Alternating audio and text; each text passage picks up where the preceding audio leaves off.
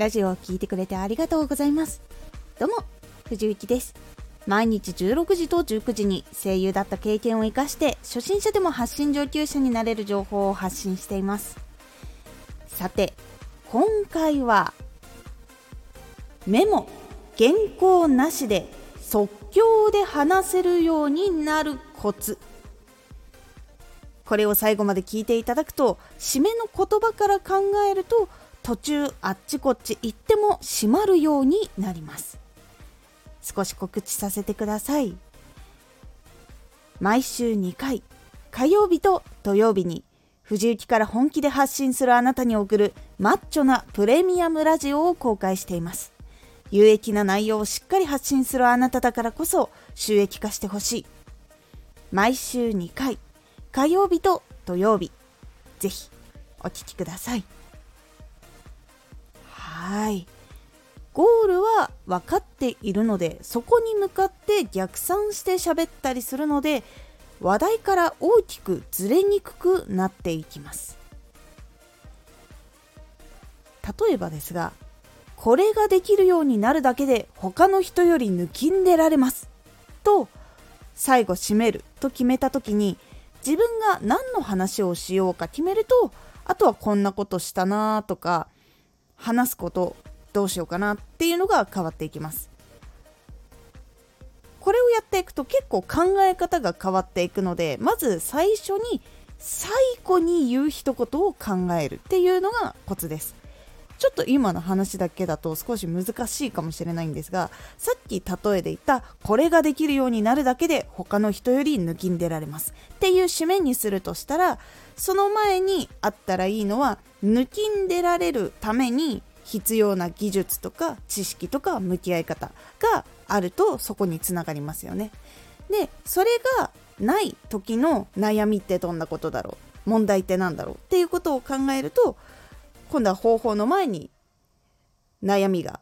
出てくると思います。問題点とかね。が出てくると思います。なのでその問題点を明確にしてその問題点を解決する方法を今度は考えてそして最後につなげるっていう感じに話をしながらやっていくっていうことがだんだんとできるようになっていきます。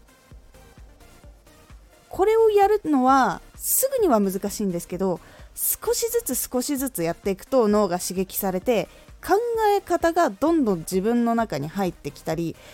この言葉にするんだったらこの話がいいよなとか